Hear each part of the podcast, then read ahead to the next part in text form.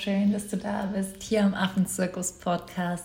Mein Name ist Michi und in der heutigen Folge möchte ich ein so wichtiges und wertvolles Konzept mit dir besprechen.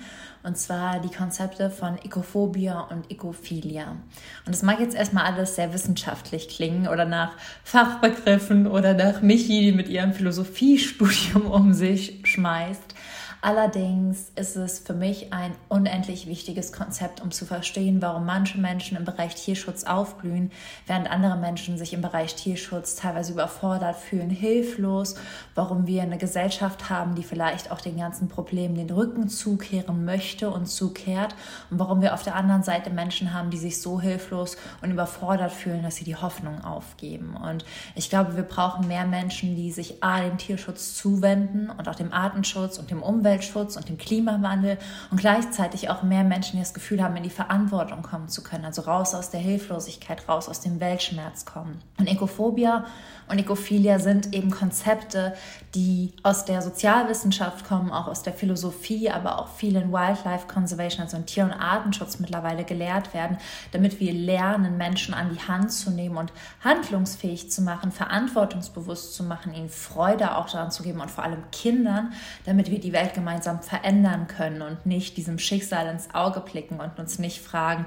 warum sollte ich denn was tun, wenn die Welt untergeht, sondern wirklich mit dem Gedanken daran gehen, es lohnt sich, es lohnt sich dennoch, es lohnt sich trotzdem und vor allem, wie wir Kindern dieses Gefühl vermitteln können, es lohnt sich dennoch, es lohnt sich trotzdem. Und es ist einfach so wichtig, das heißt, nutzt diese Folge auch für dich, nimm das Wissen, die Insights und die Tipps mit, die diese Folge für dich bringt, um andere Menschen einfach zu inspirieren und das ohne pushy zu sein, ohne zu sagen, weißt du nicht, was da alles passiert, du musst dich verändern ohne ein schlechtes Gefühl, sondern einfach, indem wir wieder anfangen, Menschen für die Natur und die Tiere und sich selbst zu begeistern. Und das ist ja auch die Grundlage meiner Arbeit. Und deswegen habe ich mich entschieden, diese Folge aufzunehmen. Hoffe, dass sie dir gefällt und teile sie wirklich mit so vielen Menschen wie möglich. Teile sie mit anderen Tier- und Artenschützern, teile sie mit Freundinnen und Freunden, teile sie mit deinen Eltern. Es ist wirklich eine Folge über Tier- und Artenschutz, die man Menschen schicken kann, ohne dass man Angst haben muss, dass sie einen danach auf WhatsApp blockieren. Es ist einfach eine Folge, die das Ganze erklärt, das Konzept auch hinter meiner Arbeit erklärt und dich vielleicht einfach inspiriert, wieder mit mehr Leichtigkeit, Begeisterung und auch Freude an das Thema ranzugehen. Und ich wünsche dir ganz, ganz viel Spaß bei der heutigen Folge.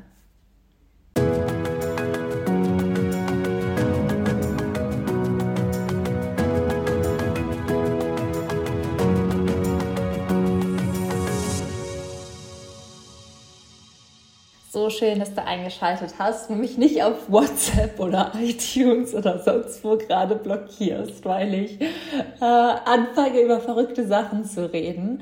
Aber im Prinzip rede ich gar nicht über verrückte Sachen, sondern über sehr, sehr wichtige Sachen. Sachen, die für dich, für dein Umfeld, für mich einfach essentiell sind, wenn wir alle Teil von einer umweltfreundlicheren Bewegung sein möchten, ohne schlechtes Gewissen, ohne andere unter Druck zu setzen, sondern wirklich in Begeisterung und vor allem eben für Kinder. Und bevor ich in die beiden Konzepte reinstarte, möchte ich einmal definieren, was Ekophobia und einmal definieren, was Ekophilia bedeutet. Und beide Worte starten ja mit dem Wort Eco, was einfach die Abkürzung für Ecological or Environment ist, also ökologisch Umwelt. Und wenn etwas Eco ist, dann ist es häufig so, oder wenn wir Öko im Deutschen davor setzen, dass es der Natur nicht geschadet hat oder weniger geschadet hat oder gewissen Richtlinien entsprochen hat, die nicht oder weniger schädlich für die Natur waren. Also Eco steht für Ecological or Environment, also die Umwelt. Und dann haben wir als zweiten Part bei den Wörtern Philia oder Phobia. Und Phobia, das kennen schon eher mehr Leute, weil es sich von der Phobie ableitet. Und da geht es wirklich um extreme Ängste, teilweise auch irrationale Ängste, auf die wir sehr, sehr stark reagieren. Das heißt, Ekophobia ist wirklich eine Angst oder eine starke Reaktion auf die Natur, beziehungsweise das, was mit der Natur passiert. Oder auch ein Konzept, wo wir starke Emotionen bei Menschen auslösen wollen in Bezug Bezug auf das, was mit der Natur ist.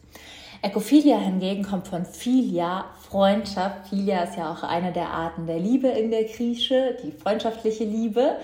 Viele vielleicht weiß, habe ich meine Bachelorarbeit über Liebe geschrieben. Deswegen kenne ich mich in der griechischen Mythologie oder der griechischen Antike und Literatur extrem gut mit dem Thema Liebe aus, weil es mich sehr begeistert hat in meinem Studium, einfach irgendwie zu philosophieren, welche Arten der Liebe es gibt. Freundschaftliche Liebe, bedingungslose Liebe, leidenschaftliche Liebe.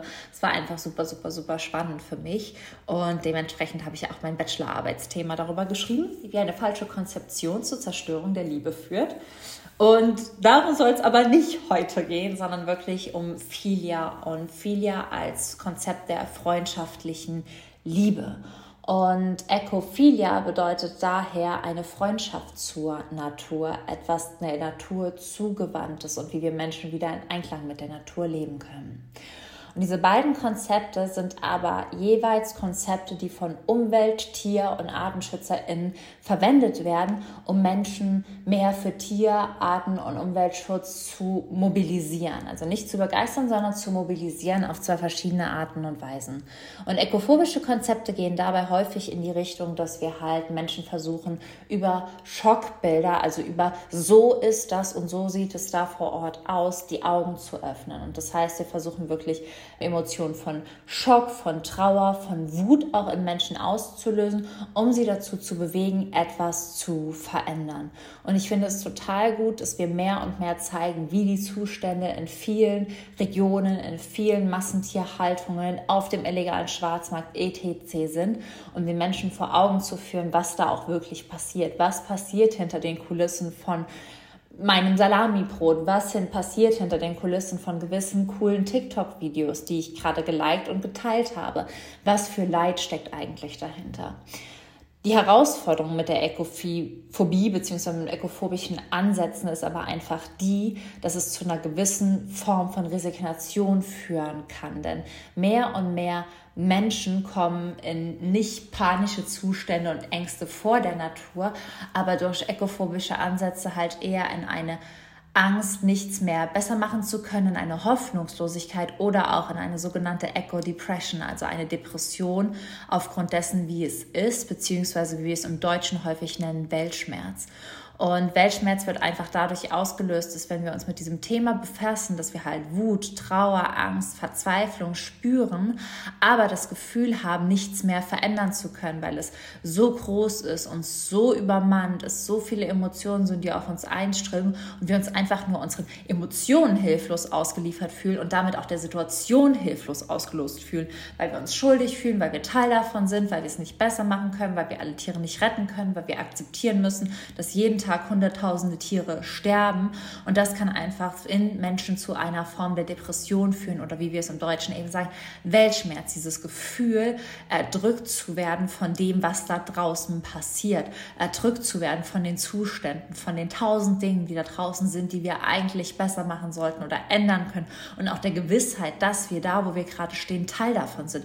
Wir sind Teil, auch wenn wir vegan leben, von einem Konstrukt, was Tieren einfach schadet, was Tiere tötet. Wir sind Teil, so wie wir hier in Europa leben, von Arbeitsbedingungen, die katastrophal im Ausland sind. Wir sind Teil davon und das zu wissen und das zu sehen und sich immer und immer wieder vor Augen zu führen, kann in Betroffenen einfach zu einer Form der Depression, der Hilflosigkeit führen, sodass man überhaupt nichts mehr verändert oder auch eben wütend auf alles wird. Und ekophobische Ansätze gehen dann aber auch nach außen hin so vor, dass man Menschen einfach mit genau dem konfrontiert konfrontiert mit den eigenen Emotionen, mit diesen Schockbildern und mit dem, dass man wirklich sagt, so sieht das aus und was verändert man. Das Problem ist, dass in uns auch gewisse Schutzmechanismen sind und dass es Menschen gibt, die sich dem nicht öffnen können, möchten oder wollen. Das heißt, wenn wir ekophobisch auf Menschen zugehen, dann wird das häufig wie Schuldzuweisungen. Siehst du nicht, was mit den Tieren passiert und möchtest du das wirklich? Und in dem Moment bekommen Menschen ganz tief in ihrem Unterbewusstsein ein schlechtes Gewissen. Möchtest du wirklich Teil davon sein? Nein, und anstatt hinzusehen, ist es bei manchen Menschen dann einfach so, dass sie sarkastisch reagieren, um überlegen zu werden, um Distanz aber auch aufzubauen, dass sie ignorant reagieren, dass sie ablehnend reagieren, dass sie wütend reagieren und das wirklich dafür sorgt, dass die Reaktion auf das, was da draußen mit den Tieren und der Umwelt passiert, einfach eine ablehnende wird und man Distanz schaffen möchte, weil man das nicht sehen möchte, weil man da nicht in die Verantwortung gezogen werden möchte, weil man nicht Teil davon sein möchte und weil es einen auch einfach übermannen kann. Das heißt, es kann bei gewissen Menschen auch eine Schutzstrategie für sich selbst sein, nicht hinzusehen. Fernab davon, ob das gut oder schlecht ist, sorgt aber eine gewisse Form der ekophobischen Herangehensweise bei manchen Menschen dazu, dass sie einfach ihre Augen trotzdem nicht öffnen, dass sie sie geschlossen halten, dass sie es weiterhin ignorieren werden und dass sie vor allem eine negative und ablehnende Haltung den Menschen gegenüber entwickeln, die halt dafür kämpfen und dann ist es halt sowas, dass wir so denken, ja, das sind die Ökos, das sind die, die sich sonst wo festkleben, das sind die, keine Ahnung was, fernab davon, was man jetzt davon hält, aber es ist eine ablehnende Haltung dem Ganzen gegenüber. Das Problem, was dabei entsteht, ist, dass bei beiden Parteien, sowohl bei den Menschen, die sich hoffnungslos und in Trauer und im Weltschmerz befinden, als auch bei den Menschen, die wirklich eine ablehnende Haltung dagegen entwickeln, negative Gefühle entstehen. Hoffnungslosigkeit oder Ignoranz, Wut oder wirklich Ablehnung Ernährung. Und das ist ein großes Problem, weil wir uns damit eigentlich weiter von dem entfernen, was wir machen möchten. Bei einigen Betroffenen, die sich wirklich im Weltschmerz gefangen fühlen, führt es irgendwann wirklich dazu, dass sie überhaupt nicht mehr handlungsfähig sind, dass sie wirklich depressiv über diese Emotionen werden und bei anderen wirklich, dass sie komplett die Augen davor verschließen und überhaupt keine Veränderungen machen möchten oder teilweise sarkastisch oder ablehnend werden, weil sie da einfach nicht mit connected sein wollen. Und deswegen werden viele ökophobischen Ansätze heutzutage eben auch transformiert, insbesondere wenn wir mit Kindern arbeiten, denn Kinder können von diesen Emotionen auch vollkommen übermannt werden. Es ist total traurig für Kinder und da gibt es wirklich mittlerweile Tier- und Artenschutzspiele, die das so hart auf den Punkt bringen. Und klar, unsere Kinder sollten schon wissen, was da draußen abgeht. Aber wir haben zum Beispiel in der Uni ein Artenschutzspiel, ich habe schon vergessen, wie es heißt, uns angeschaut. Und das war so traurig einfach für Kinder, um ehrlich zu sein. Und wir müssen uns auch immer reinversetzen, was löst das aus? Dass man wirklich so dachte, okay, dann da war so ein Spiel drin und man war ein kleiner Affe und man sollte, über so ein Brettspiel war das und man musste so ans andere Ende kommen und man wurde halt immer wieder mit den Bedrohungen, denen die Primaten ausgesetzt sind, äh, konfrontiert als Kind. Und dann hast du halt so gewürfelt und kamst so ein bisschen weiter und wenn du auf das falsche Feld gekommen bist, musstest du halt so eine Karte ziehen. Und dann hast du so eine Karte gezogen, dann stand da drauf, dein Affe wurde gerade überfahren, geht zurück an den Start. Dein Affe wurde gerade erschossen, geht zurück an den Start. Dein Affe wurde gerade XY, geht zurück an den Start. Und jetzt mag man denken, warum macht man das äh, nicht? Warum sollte man das nicht sagen? Es löst ein schlimmes Gefühl aus bei Kindern und es löst eine wirkliche Trauer bei Kindern aus und damit auch ein ungutes Gefühl und das ist nicht cool für Kinder. Es ist nicht schön für Kinder, sich jetzt schon schuldig und oder verantwortlich dafür zu fühlen, diese Welt zu retten. Und falls man jetzt denkt, man sehr da ein bisschen sensibel, denke ich mir immer, wer hat früher gerne die Szene von Bambi geguckt, als man wusste, dass die Mutter stirbt? Wer hat als Kind da nicht geweint? Ich habe sogar bei Kapp und Kappa geweint, als Kapp nur in den Wald gebracht wurde und jetzt nicht mehr bei der Oma leben konnte. Und Bambi wollte ich als Kind nie gucken, weil ich es immer so traurig fand, dass die Mama erschossen wurde. Der Rest vom Film war natürlich schön, aber es war trotzdem immer sowas, wo man so meinte, oh Gott, das will ich nicht sehen, da will ich nicht Teil davon sein, das will ich nicht hören. Das bedeutet nicht, dass man langfristig nicht mit Kindern über all das sprechen kann aber dass wir Kinder die Chance geben sollten, sich erst in unseren Planeten und die Tiere und die Natur zu verlieben, bevor wir von ihnen verlangen, sie zu retten. Und ich finde, dieses Recht sollten wir nicht nur Kindern geben, sondern auch Erwachsenen. Wir sollten uns allen erstmal wieder erlauben, uns in der Natur, die Tiere und die Umwelt zu verlieben, bevor wir von allen Menschen verlangen, etwas an sich zu verändern und sie zu schützen. Weil welche, welche Motivation haben wir denn, etwas in uns zu verändern und etwas zu schützen, wenn wir keine positiven Emotionen dafür empfinden? Welche Motivation Motivation hast du denn dazu, dich zu verändern für etwas, was dir nicht am Herzen liegt? Du veränderst dich für die Dinge, die dir am Herzen liegen, die dir wichtig sind und nicht für die Dinge, die dir eh egal sind oder wo du wütend oder traurig oder sauer drauf bist sondern für das, wo du ein freundschaftliches Gefühl zu hast. Und deswegen ist ein neues Konzept, was halt einfach häufig besprochen wird, Ecophilia. Es ist einfach diese Idee, der Nähe und der positiven Koexistenz von Menschen und Natur, von Menschen und Tieren.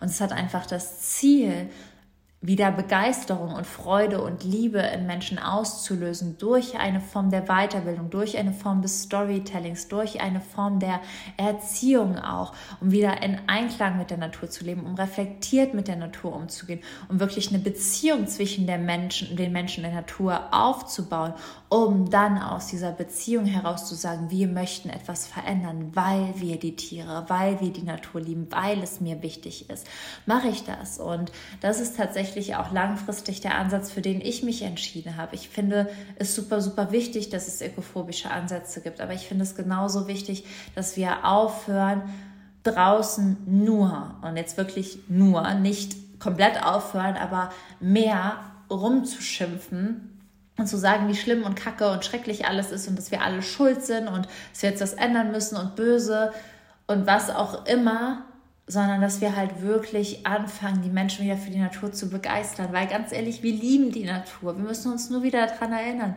Wie süß finden wir es alle, wenn wir irgendwelche, keine Ahnung, wilden Warzenschweine über die Savanne hoppeln sehen.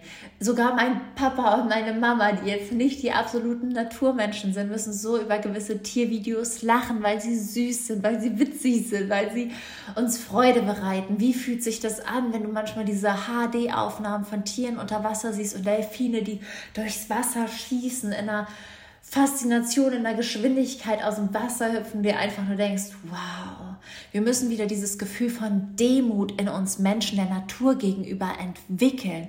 Denn das ist die Art und Weise, wie wir die Natur und die Tiere und damit auch uns selbst retten.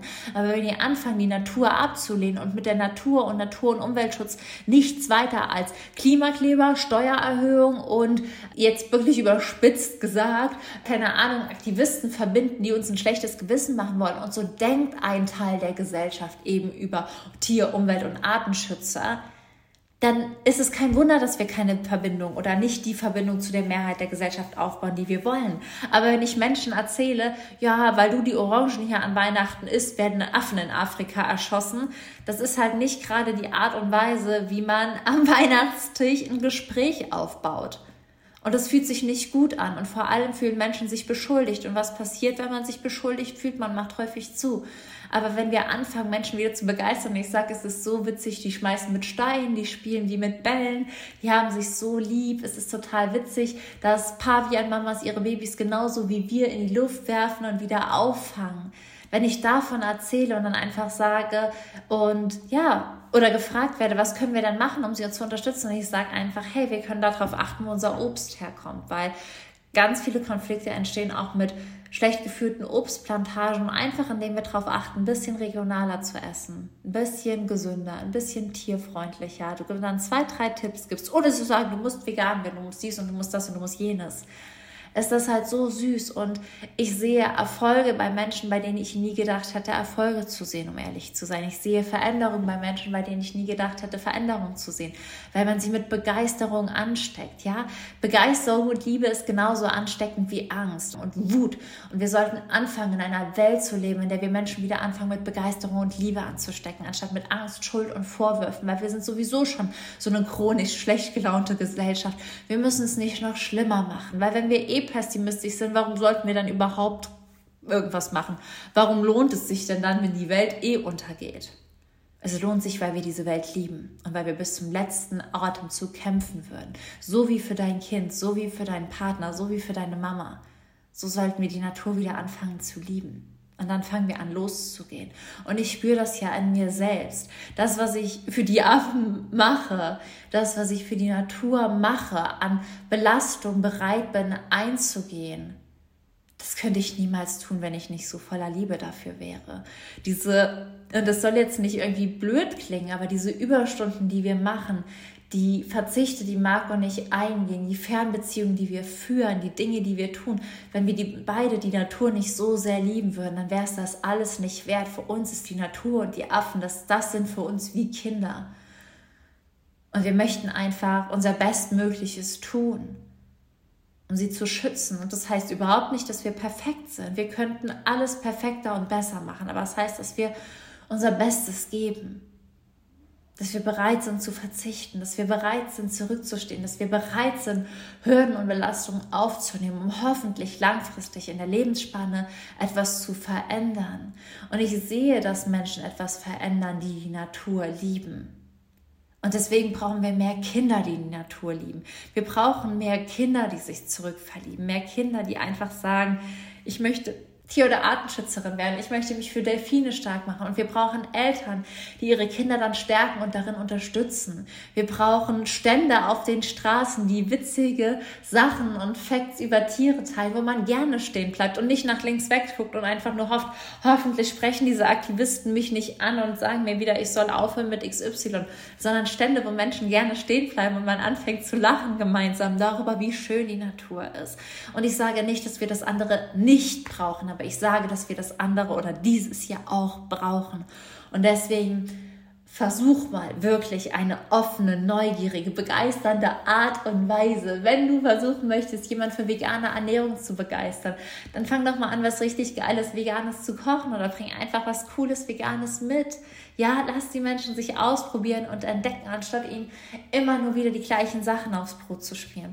Wenn du Menschen wieder für die Natur und draußen begeistern möchtest, dann bring doch mal was Geiles aus der Natur mit und sag, dass du es da gefunden hast oder zeig Videos, die du gemacht hast oder irgendwas, was dich begeistert. Erzähl ihnen davon, wie cool die Vogelart ist, die du liebst oder die Fische oder die Delfine. Meine Eltern, die sind immer so verrückt begeistert davon mittlerweile, wenn ich denen erzähle, was die Affen wirklich alles machen. Das machen die so schlau schlau sind die? Wirklich? So lieb haben die sich? Ja. Und auf einmal ist da so Neugierde. Und man hört sich zu und man bekommt Raum und das ist das, was wir einfach brauchen. Wir brauchen Raum, Raum in den Herzen der Menschen für die Natur, für die Tiere und dann vor allem wieder für uns selbst, denn wir retten diese Erde nicht nur für die Natur und die Tiere, wir retten sie für uns selbst und wir retten sie auch nicht für unsere zukünftige Generation. Wir retten sie für unser eigenes Wohlbefinden, denn wir sind auch Naturwesen und wir haben unseren Platz in der Natur verloren. Und dass wir unseren Platz in der Natur verloren haben, sehen wir an unseren psychischen Erkrankungen, sehen wir an den körperlichen Erkrankungen, sehen wir daran, wie wir als Menschen miteinander umgehen, wie viel Konflikt und Krieg etc. auf dieser Welt herrscht. Es hat damit zu tun, dass wir die Verbundenheit zur Natur verloren haben, dass wir überhaupt nicht mehr wissen, wo unser Platz ist und dass überall Unzufriedenheit herrscht. Natürlich sind wir nicht in Frieden, wenn wir nicht verbunden sind, wenn wir nicht da sind, wo wir hingehören, wenn es uns nicht gut geht und wenn wir uns das entziehen, was Frieden bringt. Und deswegen begeister dich wieder für die Natur. Öffne dein Herz, geh noch mal raus. Ganz ehrlich, guck doch jetzt mal in diesem Moment aus dem Fenster und mach dir bewusst, der Himmel sieht nur heute in diesem Moment genau so aus. Und wenn ich jetzt aus dem Fenster blicke, dann habe ich so hellgraue Wolken, die ins Weiß übergehen und mit so ganz hellblauen Sprenklern dazwischen sind. Und ich gucke mir gerade den Himmel an, wohlwissend, dass er nie wieder so aussehen wird, wie er jetzt aussieht. Dieser Moment ist einmalig. So wie die Bäume sind es einmalig. So wie du gerade bist, ist einmalig. Und wenn ich das sage, dann kriege ich Gänsehaut und spüre so eine krasse Demut in mir, Teil dieses Wunderwerks zu sein. Und diese Demut und diese Liebe, das hatte ich nicht immer. Aber ich habe es zurückgewonnen.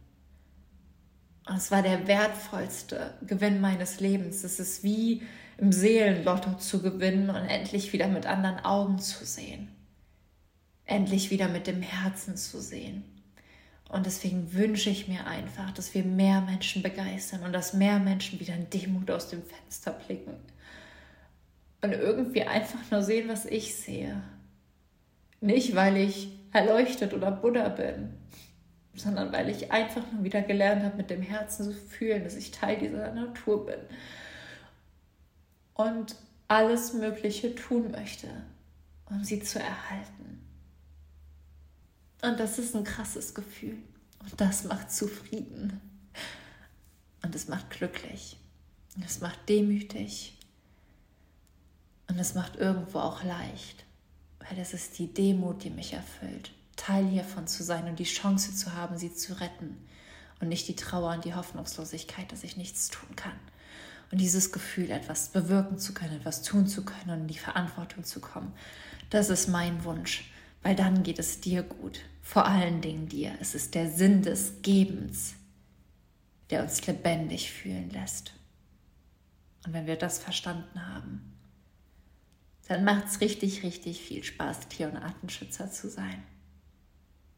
Ja, und ich hoffe, dass dir diese Folge gefallen hat. Ich hoffe, dass es dir gefallen hat, so ein bisschen mit mir in die Konzepte einzutauchen. Wie gesagt, es ist überhaupt kein Angriff gegen Menschen, die ekophobisch vorgehen, gegen NGOs, die so vorgehen, weil ich finde, dass es sich auf eine Art und Weise ergänzt. Und ich weiß, dass manche Menschen einfach diesen Schock brauchen, um zu erwachen.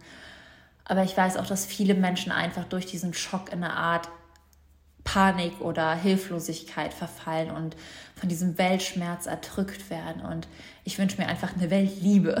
Und das ist doch mal was Schönes. Weltliebe statt Weltschmerz. Und deswegen, ja, habe ich einfach diesen Ansatz mit dir geteilt. Vielleicht hilft dir dieser Ansatz auch in dem, was du gerade fühlst in ein neues Fühlen zu kommen. Und vielleicht nehme ich auch noch mal eine Folge auf mit meinen besten Tipps gegen Weltschmerz, denn ich hatte auch mal das Gefühl, hoffnungsloser zu sein. Es war nie, dass ich so komplett in eine ja, Weltschmerz-Depression verfallen bin, aber wirklich in dieses Gefühl, nichts bewegen zu können und da rauszukommen. Da kann ich super gerne auch nochmal meine Tipps mit dir teilen, wenn das für dich spannend ist. Und das möchte ich super gerne wissen, weil ja, das ist auch so, so wichtig, um in der Verantwortung zu sein und sich gut auf diesem Weg zu fühlen, weil du bist auch nicht hier, um dich schlecht zu fühlen, um krank zu werden, sondern einfach hier, um als Teil der Natur aufzublühen. Und du blühst auf, wenn du gut zu dir, der Natur und den Tieren bist. Und ja, das ist keine Regenbogenwelt, das ist die Natur. Und falls dir die Folge gefallen hat, freue ich mich so sehr, wenn du mir eine 5-Sterne-Bewertung auf iTunes hinterlässt. Bitte. Ich sehe, dass so viele hundert Menschen die Folge hören. Das heißt, ich sehe nur keine Namen, aber ich sehe es ja an den Downloads. Das heißt, wenn du mir noch keine Bewertung dagelassen hast, unterstützt unsere Arbeit, unsere Botschaft einfach und meine Arbeit und meine Botschaft, indem du uns eine 5-Sterne-Bewertung hinterlässt, indem du den Podcast teilst, indem du jetzt, ohne von deinen Verwandten blockiert zu werden, diese Podcast-Folge weiterschickst.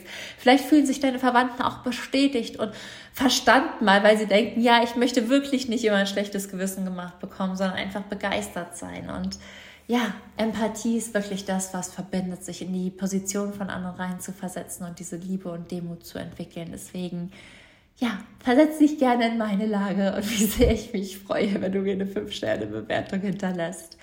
Ansonsten ist es gerade in meinem Leben so, dass ich ja mitten in der letzten Phase meines Masters bin. Ich bin jetzt im letzten Semester, in den letzten Wochen meiner Vorlesungszeit. Danach geht es für mich in mein Masterprojekt und parallel läuft ja gerade wirklich die Suche nach der geeigneten Farm oder dem geeigneten Grundstück. Wir waren ja jetzt in Südafrika und haben uns schon mal ein Projekt angeguckt und ich habe ja schon so ein bisschen erzählt, so ein Up and Down war, ist es die Farm, ist es die Farm nicht. Und in der nächsten Folge wirst du auf jeden Fall nochmal Updates und Insights dazu erfahren, was jetzt unsere Erkenntnisse aus der ersten Besichtigung waren, ob es die erste Farm wird oder ob es sie leider nicht wird. Ähm, alle Updates, wie wir uns entschieden haben. Und ja, es wird auf jeden Fall eine coole Folge, vor allem für dich als Einblick. Also schalt da nächste Woche auf jeden Fall ein.